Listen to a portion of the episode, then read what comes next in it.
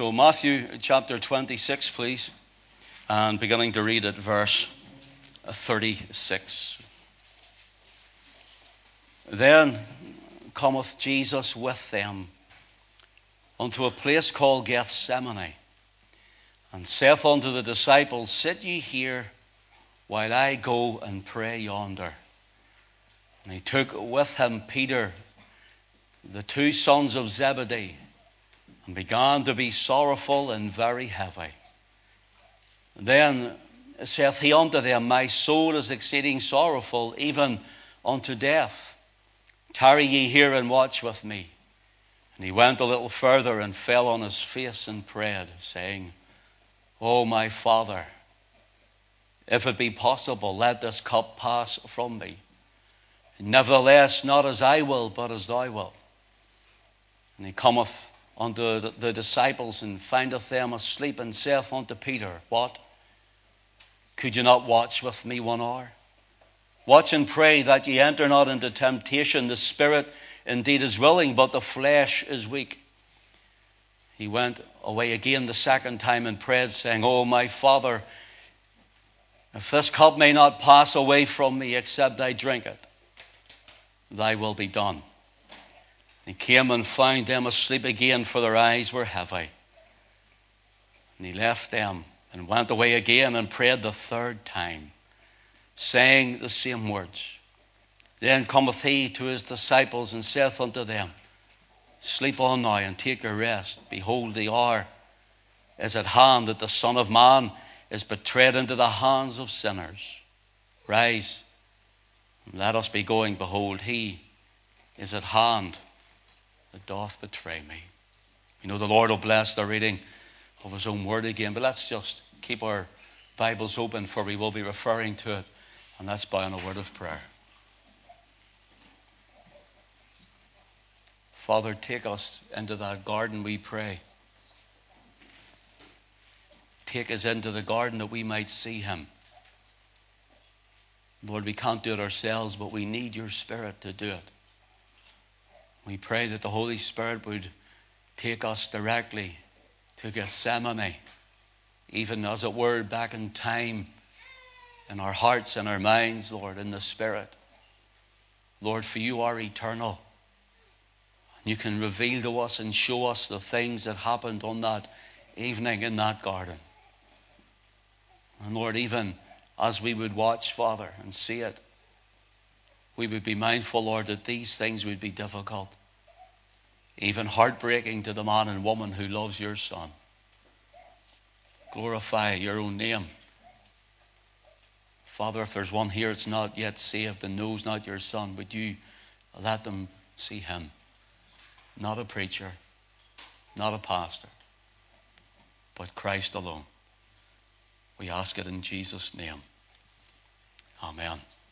When little Olivia was being uh, dedicated this evening, of course, her name means olive or comes from the word olive. Uh, it can be olive, olive tree, olive garden, or grove. And so, as soon as I knew tonight was the night she was going to be dedicated, Gethsemane came to mind. And the story that we have read is in Matthew chapter 6, it's in Mark chapter 14, it's in uh, Luke chapter 22, and it's in John chapter 18. The four Gospels tell us about the Lord Jesus in Gethsemane or in this garden on the Mount of Olives. It's only Matthew 26 and in Mark 14 that the word Gethsemane is used. The other uh, two evangelists don't use the word Gethsemane, just call it uh, to a garden or maybe just talk about the hill of Olivet or the Mount of Olives. So the word Gethsemane means olive press or oil press. And it's where they used to press olive oil, olives, to get the oil from it. And they used to do it in such a way that this olive oil was so pure. And then they had a second phase of getting the oil out by crushing. The first one was by beating, and the second one was by crushing. Gethsemane is of an Aramaic origin. Gath is uh, known as a town, and it's that area where it means a wine or an olive press. And then shemen means oil or fat. And so that's where we get the word olive press or olive oil coming from. And notice this Gethsemane is God's olive press. Gethsemane is God's olive press. The story of Gethsemane, the characters of Gethsemane, the, the roles that they play, as it were, in Gethsemane, and the agony of Christ in Gethsemane are very dramatic and they're very important for us this evening, especially when we look and fix our eyes and behold the Lord Jesus Christ and what he has done in the Garden of Gethsemane. As I said, Gethsemane is on the, the, the, lower slopes of the Mount of Olives. So the mountain is full of olives, but Gethsemane was a gardened area uh, in the Mount of Olives or on the Mount of Olives. In uh, John's account in John chapter 18, listen to what it says about the Lord Jesus and his link with this garden or Gethsemane. Verses 1 and 2, John 18, verses 1 and 2 says, When Jesus had spoken these words, he went forth with his disciples over the brook Cedron, or Kedron, that is, where was a garden. Notice there was a garden into the which he entered and his disciples. And Judas also, which betrayed him, knew the place. Now, note this. For Jesus oft times resorted thither with his disciples. The Garden of Gethsemane was a favorite place of the Lord Jesus Christ. And it's strange because the Garden of Gethsemane is the place where he ascends after his crucifixion and his burial, his resurrection. He ascends from that Mount of Olives where that garden is. The Bible tells us when he comes again, he's coming to the Mount of Olives as well. He's uh, coming back to that. And uh, I'll teach on it some other time, but I personally don't believe Gordon's Calvary is where true Calvary was. I believe it was in the Mount of Olives. But that's another story. That's another study. Jesus resorted all the time when he was in Jerusalem to the Mount of Olives. And he went to this garden in particular and this garden in particular was Gethsemane. Strange how the olive is a symbol of Israel also, and how we see him crushed in the garden represents how Israel, the northern and the southern kingdoms, were crushed at the hands of God because of their sin. And I want you to note that. Note that. Crushed and they were dispersed because of God's wrath over their unrepented sin.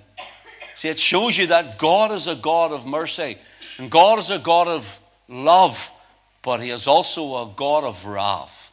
And here the Lord Jesus, representing that olive, is crushed, not only for the, the whole nation of Israel, north and south, and their kingdoms, but Christ for the individual sinner in order that you don't have to be judged for the sin that you are in. We're going to look at it in the Lord's will in a moment. You see, Jesus was in the upper room. And he breaks bread and he takes from the cup and he passes it around. He says, This is my body which is broken for you. This do in remembrance of me. And likewise, he also takes the cup and he gives it around to his disciples and he says, Drink it. He says, For this is my blood, or this represents my blood. The bread represents my body. I'm going to Calvary to die. And he leaves there, and in our opening verse in Matthew chapter 26 and verse 36 says, Then cometh Jesus with them unto a place called Gethsemane.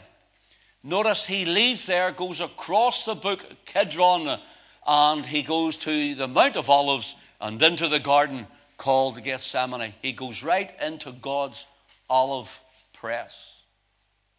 He goes right into the place where they press the olives for the oil. And here's the thing uh, sometimes we wonder was Jesus running away? I've heard some uh, critics say. Was Christ running away from the cross? Not at all.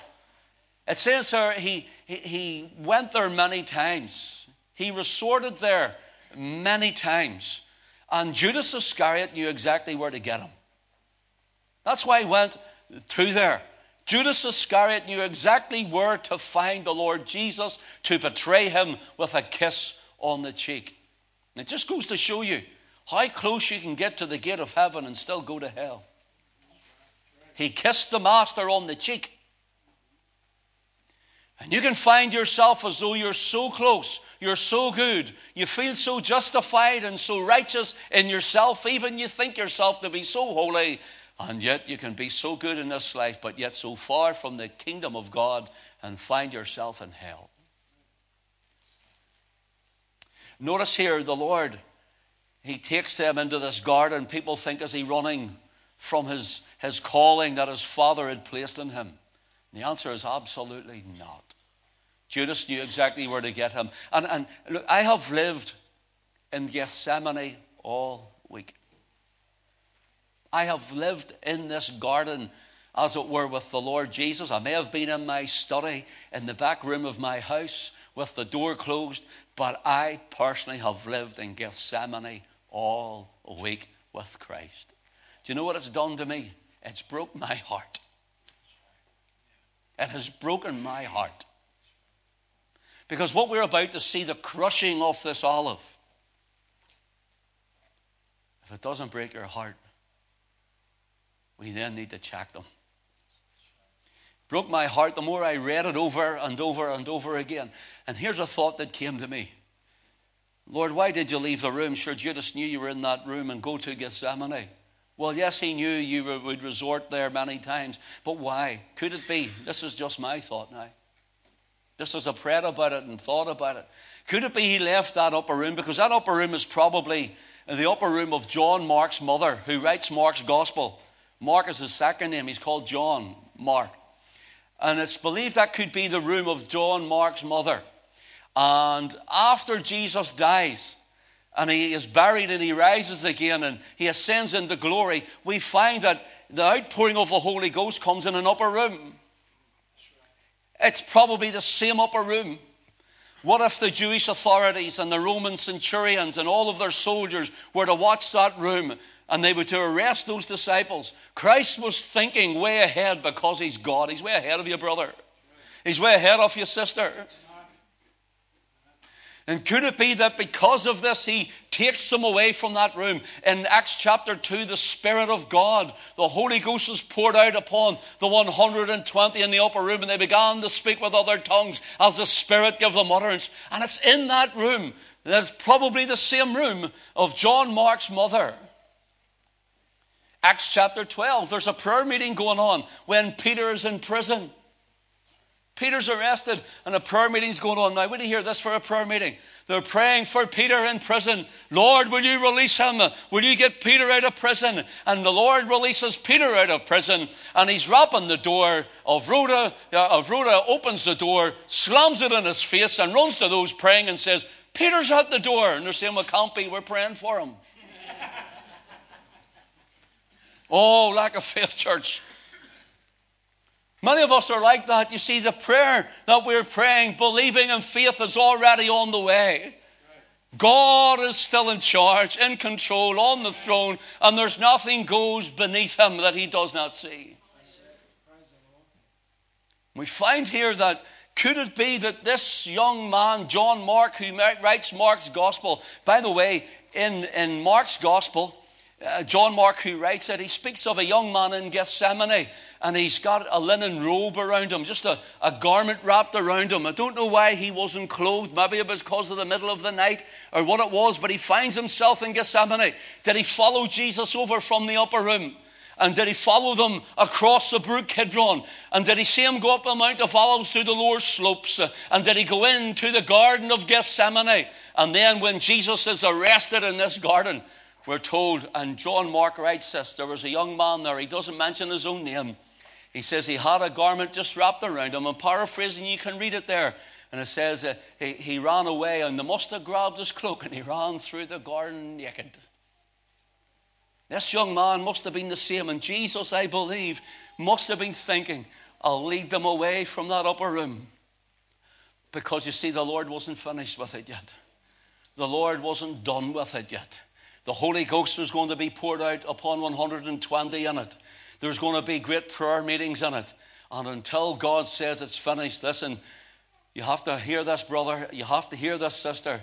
And it's the same for your life. Until God says that time, that event, that season is over, you have to hear this. Since God before you, who then can be against you? And we need to understand these things. And we find that Jesus goes over to this place to where he oft time resorted thither. Now it's strange because in Exodus, when the Old Testament, in Exodus chapter 27, and in verse 20, there's a little verse there tells us about getting the oil to burn in the temple, how they extracted it from the olive. Just a little verse, it's a little golden nugget in the Old Testament. What they did with it, and it brought out a purer, first fruit oil, you call it. It's called an, a, a, a holy anointing oil. It's called a, a, not only an olive oil, but a green, fresh oil. David prays, Anoint me, anointest thou me with fresh oil. How did they extract it? Well, look at Exodus 27 and verse 20 says, And thou shalt command the children of Israel that they bring the pure oil, olive, beaten for the light, to cause the lamp to burn always. They used to just beat it, first of all, with a rod or a reed or a stick, and it used to start to bleed. The olive started to bleed. And the oil that came out of the olive, the bleeding olive, they gathered up the oil. It was purer. It was more uh, refined. There was no bits in it. There was, there, there was, no bits of little bark or shell or whatever was around it of the olive. There, there, was nothing impure in it. And they brought it to the temple. And in the temple, they lighted the, the, the menorah, as it's known, that lovely candlestick in the house of the Lord. And whenever they lit that up, it was the pure oil that they used to light it with, the first fruit oil. You know, it tells me that after Gethsemane, it tells me when the Lord Jesus was arrested in Gethsemane and taken to Pilate's judgment hall, tells me in Mark's Gospel, chapter 15 and verse 19 of the Romans, says, And they smote him on the head with a reed. They were beating the olive. They were beating the olive. Know what they were trying to do? They were trying to extinguish the light. They were trying to put out the light of God, the one who says, I am the light of the world. They're trying to put out uh, the very light of God. But listen, see the more and the more you watch him through the Gospels, the more you look at him prayerfully, and the more you watch him as he walks uh, from that room across Kidron into Gethsemane, from Gethsemane, then arrested and tried to Calvary. the more you see him, his light isn't put out, his light burns brighter all the way. He keeps burning brighter. Oh, Jesus was beaten as an olive, but the pure, precious oil was to burn always, as it says in Exodus 27 and verse 20. Listen, it was to burn always where? In the temple in the temple. See that oil? You know why he did it? Uh, uh, why he, he was in Gethsemane? He was in for you. Do you know why he was in it beaten with reeds at Pilate's judgment hall? He did it for you. Do you know why he carried it all the way up Mount Calvary and shed his precious blood? He did it for you. You know why? That you and I, who are saved by grace, uh, the temple of the Holy Ghost, that the light would not go out, that the oil would keep on burning, the oil of his Holy Ghost within us. Oh, brothers and sisters, here is pictures of Christ and his beauty. And the more we see him, the more lovely he grows. The more they beat him, the greater light shines. The more they beat him, the longer the light shines. And the more they beat him, the purer the light shines. And the more they beat him, the more beautiful his light shines. And listen, it's the same with the body of Christ.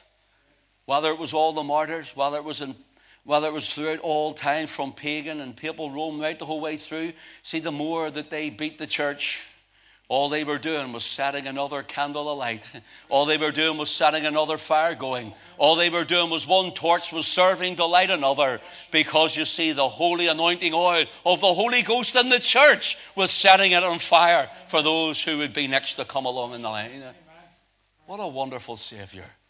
What a wonderful God. He was beaten by man.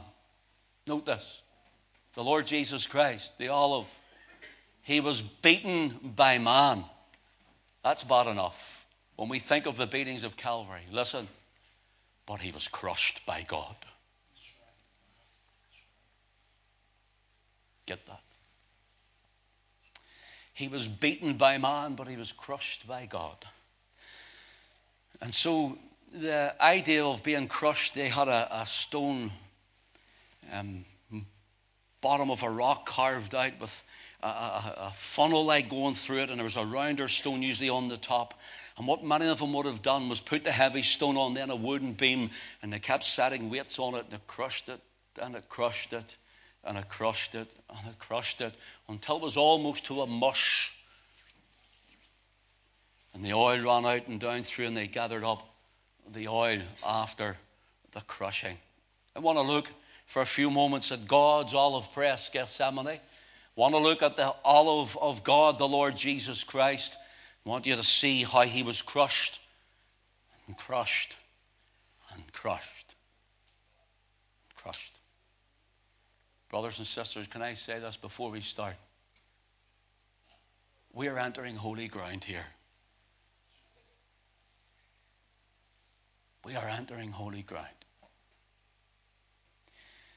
Matthew 26 and verse 37 says,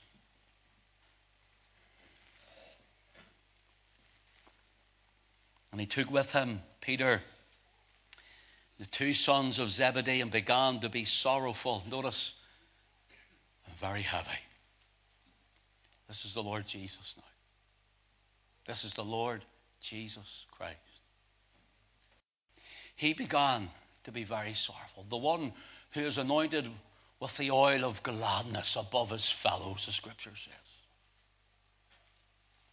The one who, when all were mourning throughout the land because of death, raised them back to life. The one who came in the midst of sickness and healed them all. This one says he began to be very sorrowful. Pardon me, sorrowful and very heavy. In Mark's account, in Mark 14 and verse 33, it says of the Lord Jesus, he began to be, notice the term, sore amazed. And to be very heavy. Sore amazed and to be very heavy. The idea here is that the Lord Jesus was feeling a sorrow and a grief which overwhelmed him completely. Sore amazed it means to be thrown. You ready? Now, this is Christ we're speaking of. Jesus, the Son of God. He was thrown into a terror.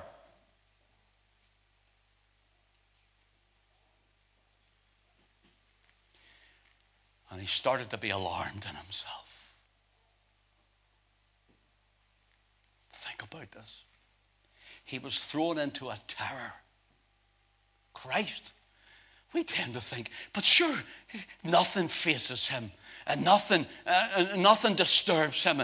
And we tend to think, but sure, he's God. Yes, he is. He's Almighty God. But listen, he is also man and very man.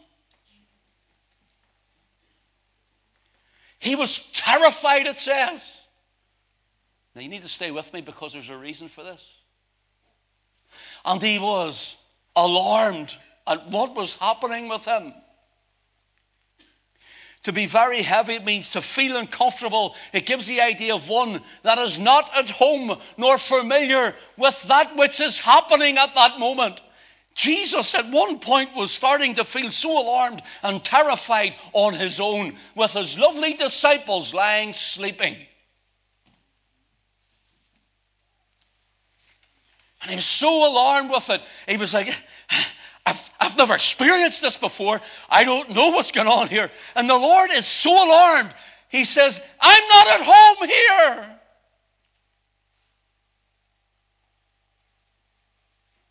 Starting to be crushed. The olive is being crushed. It gives the idea that his first feeling, you ready for this, was one of a terrified surprise. You see, he came to die. He knew his passion. He knew the cross work. And he was full awareness of what lay ahead of him. But in Gethsemane, when it came clearly into view, its terrors exceeded his anticipations. The terrors of Calvary was because of the nails in the hands and the feet. Well, that's part of it. But that's not all of it. Well, what was it, Ken? Stay with me and I'll tell you.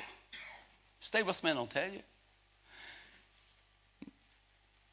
In Hebrews chapter 5 and verse 8 says, Though he were a son, yet learned he obedience by the things which he suffered. Imagine that. Do you know the Lord Jesus had to read like you read? He had to learn like you learn, yet he was the Word of God. He had two natures human and divine. As a man, he had to do the things that you did. That is to learn and to study the scriptures. He had to learn.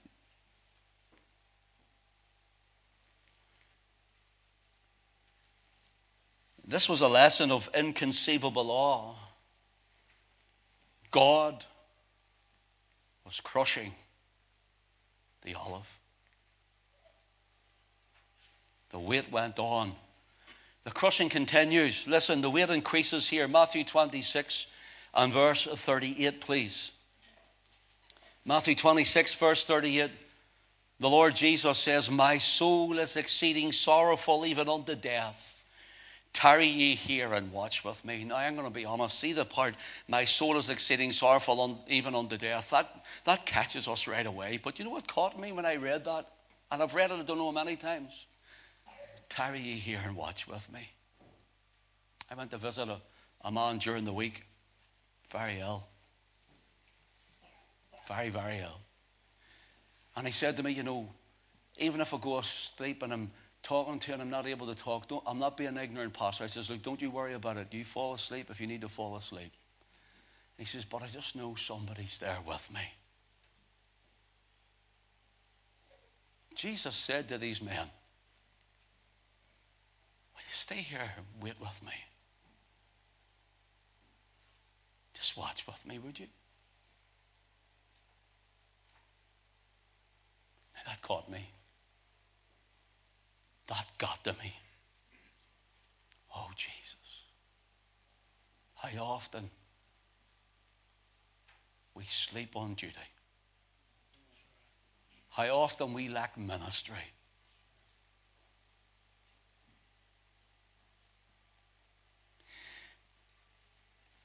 My soul is exceeding sorrowful, even unto death. The master becomes to be so distressed. It means that it's an overpowering mental distress he has. It's a distress which follows a great shock, and he was confused. It means he was restless. And listen, this is the way the Greek scholars, I'm taking this from Greek scholars, it means a half distracted like state. He was one way and he, he didn't know what way to turn, and he was distracted. He didn't know what. God, Boys, Stay with me and watch, will you? You've never thought of Christ like that before, sure you haven't. And this was before the cross.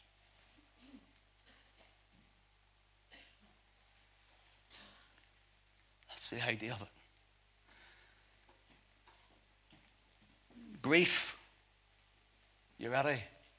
Grief saturated his conscience. So that he thought he was going to die in the garden. There and then, death started to come around him. And he felt the horrors of the darkness.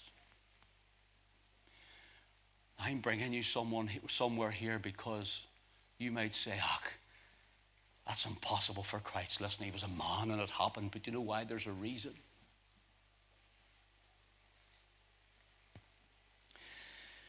Notice here in verse 39, Matthew 26, verse 39, the crushing gets heavier.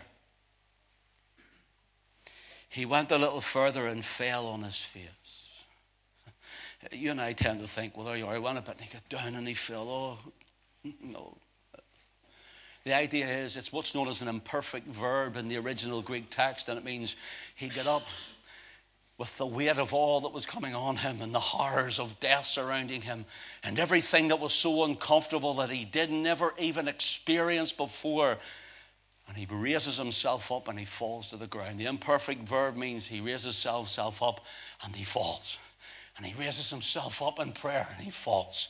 And he raises himself up in prayer and he falls again on his face and he falls.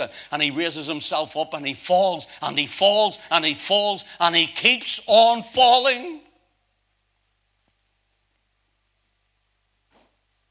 It's holy ground.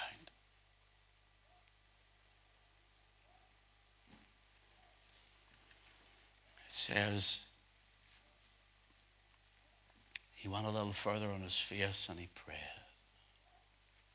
The prayer is also an imperfect verb, so when he's raising himself up, he's crying, Father. He falls. Oh, Father! And he falls. And he raises himself up, Father! In fact, in one account, it says he cries, Abba! Daddy.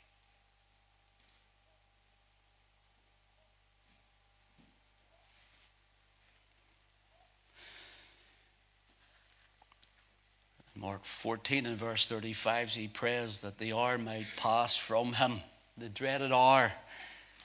What is the hour that he prays might pass from him? Well, all that's coming on him, the dreaded hour as he knows all that's going to happen on the cross. And you and I automatically think of the horrible, torturous implement that he was crucified on.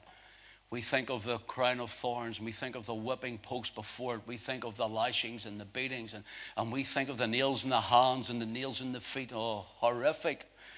That wasn't the worst, and I said with reverence to my Savior. It wasn't that. That may bore part of it. But when he hung on the cross, he knew, you ready? The wrath of God the wrath of his father would be poured out upon him. And his anticipation or expectations were superseded by the anticipation of what was to come. There he knows he'll hang there with the wrath and the anger of a just God. That was yours. That was mine. A God who was just in delivering this punishment out upon his son because he died and took it for you and he took it for me, that you and I would not stand before this same God on that day. Now, listen, thank the Lord that Jesus went all the way.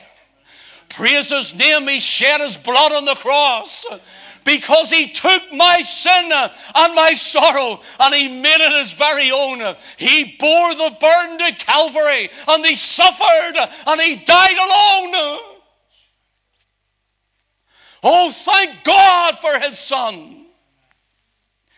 Because all of that fear and that dread and that deathly grip around us and the crushing would be even worse as it gathers up over the years of you and me, and we stand before God, and He declares us guilty as charged. Guilty as charged. You're not saved, you're guilty. Law breaking, the law of God. Jesus took your sin and yours and yours and yours and yours and yours and yours and yours.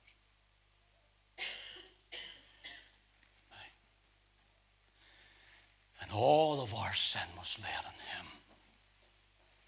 So now in the garden he's being crushed.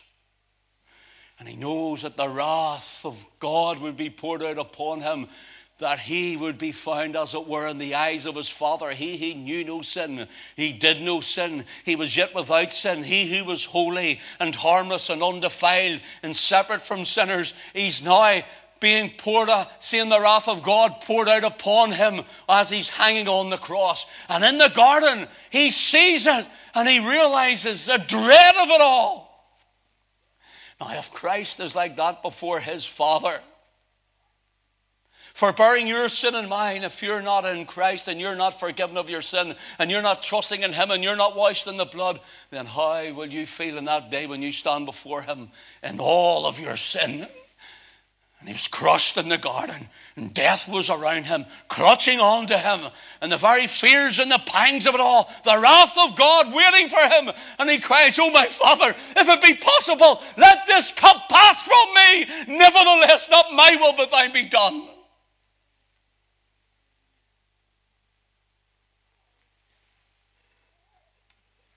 See, that's what's happened in, in Gethsemane. He wasn't running away. You must be joking. He came to die. And he wasn't just crying because he was going to a, as horrible as it would, and I'd be crying myself, but he wasn't crying because he was going to Calvary. Of course, what lay ahead of him was horrific was crying because he would be judged by his father. He had never known separation from his father. He never knew what sin was like, and your sin and mine was placed and put upon him. And the father's wrath was poured out upon him. Do you know what that means for the, the man and the woman who get saved and come to Christ? That all your sin on him, it means all the wrath was poured out upon the Father. See, when the Father looks at me, and I'm far from perfect. But see, when the Father looks upon me, you know what he sees? He sees nothing but righteousness. He sees the Lord Jesus Christ's perfection. And he looks at me, and the devil may come between me and God and say, Look at Ken Davidson, he's failed again. Sure, he's no good. He may best, but he's no good. And when my Heavenly Father looks at me, my great advocate standing there, the Lord Jesus Christ. He stands and the Father looks, he says, the devil goes, look at this and look at that. Sure, he's no good for this, that, and the other. And he'll try even and concoct a million things to bring against me. And the Father will look at me, but he'll look at me through his Son and he will say to the devil, Sin? What sin? I see none.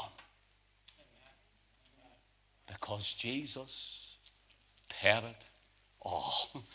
I am righteous in Christ.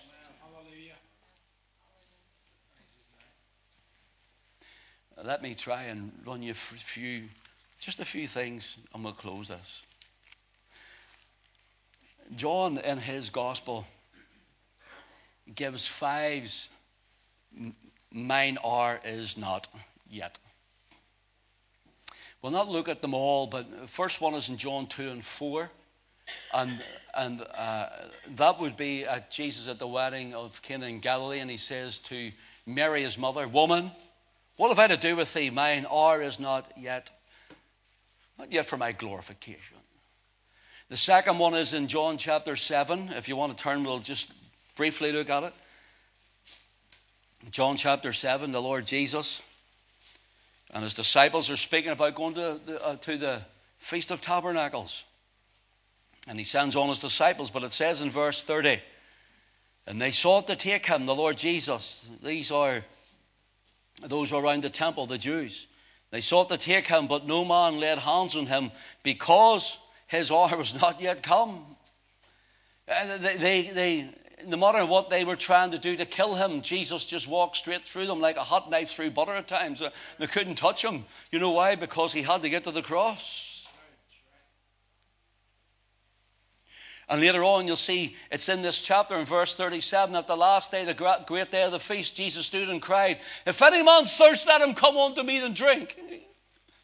He that believeth in me, as the scripture said, of his belly shall flow rivers of living water. Notice in chapter 8 and verse 20. Chapter 8, verse 20. The Lord Jesus is in the temple and says, These words spake Jesus in the treasury as he taught in the temple, and no man laid hands on him. Notice, for his hour was not yet come.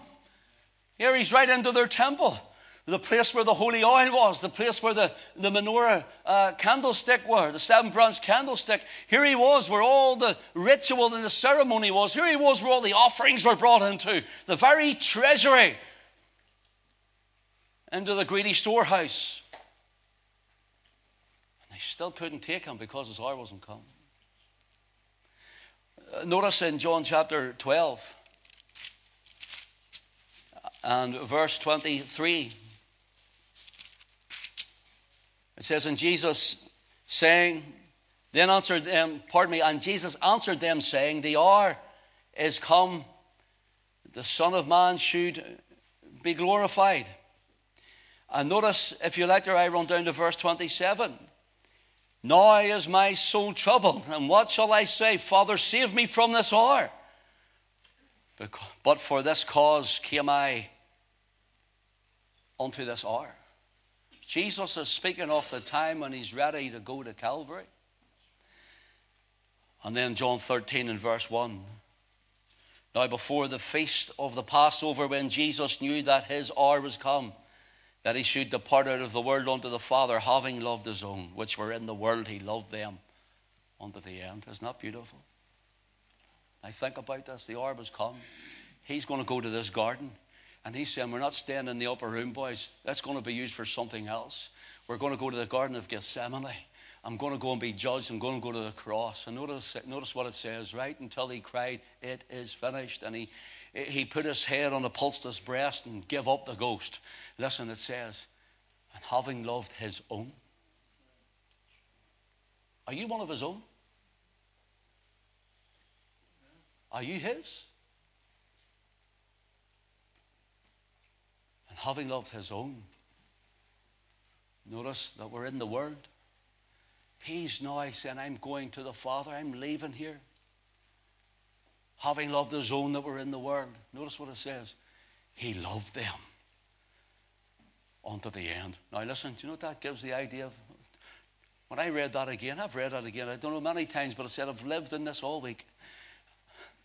I just seen him in Gethsemane. I just seen him carrying his cross blood streaming from his back and all over him. Seen him get up to Golgotha's hill. I've seen him to where the Mount of Olives is there. Seen it all and the Spirit of God showing it to my mind's eye. And I've just worshipped him. And here's what I've seen. Having loved his own that were in the world, he loved them. Right through Calvary, he loved me. Right to the end. I'm here because there's a guy called Ken Davidson. And you know, there's going to be a time when he is so down and out. There's going to be a time when he's addicted to all sorts of substances, of alcohol and drugs and all that sort of stuff. And Ken Davidson's going to be in a terrible state. There's going to be a time when Ken Davidson is going to look to me and he's going to realize Jesus loves him. You need to realize that Jesus loves you. And he did it for you. Having loved them as own that were in the world, he loved them unto the end. There's a lovely wee bit in Luke's Gospel, in Luke's account, Luke 22 and verse 43. And it says, And there appeared an angel unto him from heaven, strengthening him. Now, Luke's the only one that tells us this. Luke's a doctor and he's a bit maybe more meticulous with things. But here he says there was an angel appeared from heaven, strengthened Jesus. Now here's the indictment on the disciples. Here's the indictment on the church. They're asleep when the master says, Would you watch with me? They're asleep when the master says, Look, guys, will you come alongside of me? They're lying asleep when the master's going through it all. And God had to dispatch an angel to do what the disciples should have done. I believe in God dispatching angels. I believe that. Bible's full of it. But I can tell you, church, God dispatches you to worship Him. God dispatches you to minister to Him. God dispatches you to love Him first. And then God dispatches you to go out into the world to be His hands and His feet. So Luke 22 and 44. Luke 22 44 says, And being in an agony, he prayed more earnestly, and his sweat were, as it were, great drops of blood falling to the ground. Now, notice, it gives you, so he's rising, he's falling, he's praying, and he's crying unto his father. And then it says this, and he sweat, as it were, great drops of blood falling to the ground. There's a, a rare phenomenon, and it's called hematohidrosis. And it's when someone is under extreme mental or physical or spiritual pressure that the little capillary vessels around the head, sometimes it can be in other parts of the body actually, but here in Christ, He sweat, as it were, like great drops of blood, and they burst and they mingle with the sweat, and making it look like great drops of blood. See the olive being crushed. See, God's crushing his olive now to the point where the weight is on him now, the oil starts to flow.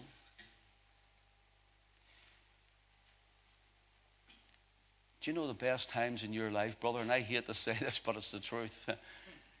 best times in your life, sisters, when you're being crushed. You might not think it, but you know why? It's whenever, if you run into God, it's when the oil starts to flow because He gets all the glory.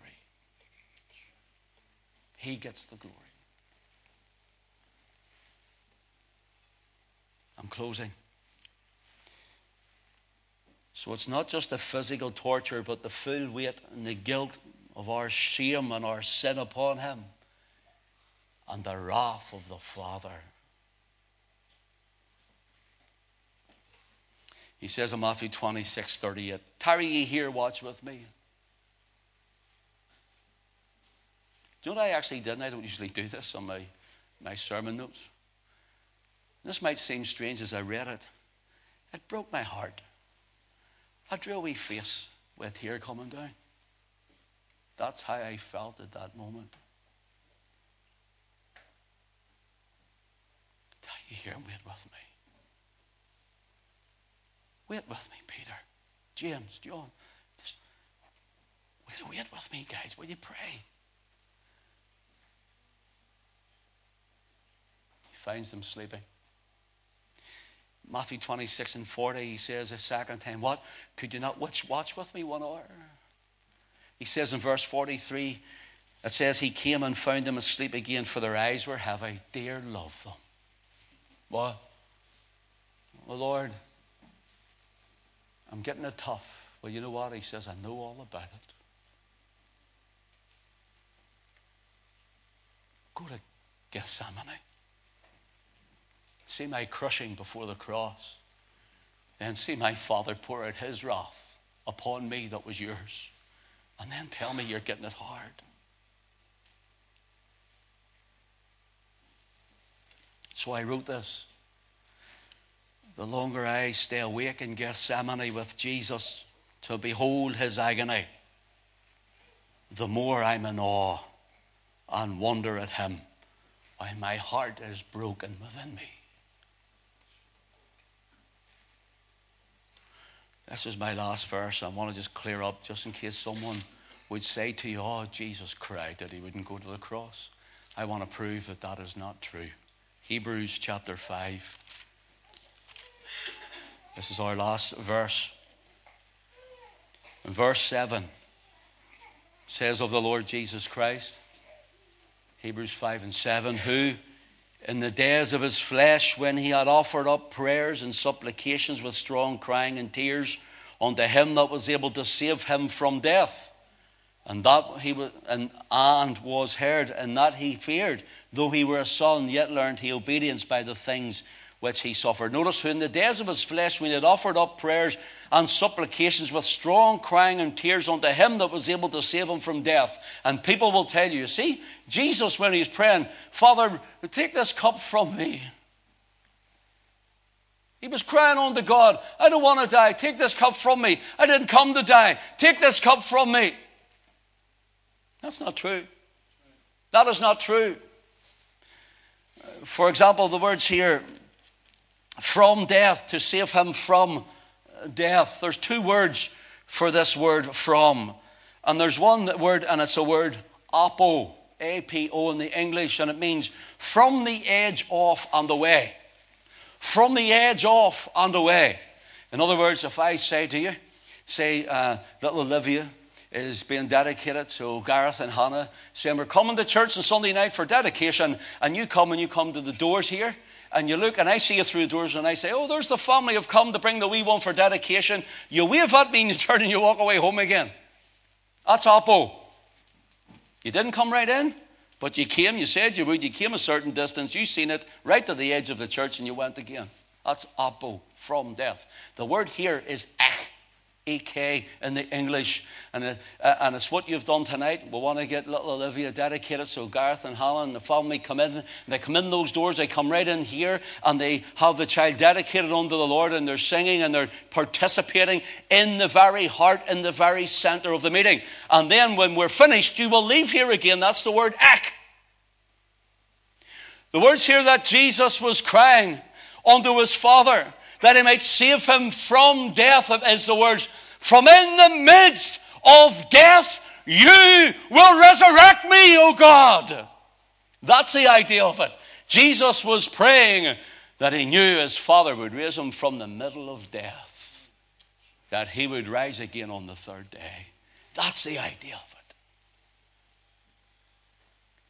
Father, I know your wrath is on me because of somebody like Ken Davidson or Aaron Wilkins or whoever else.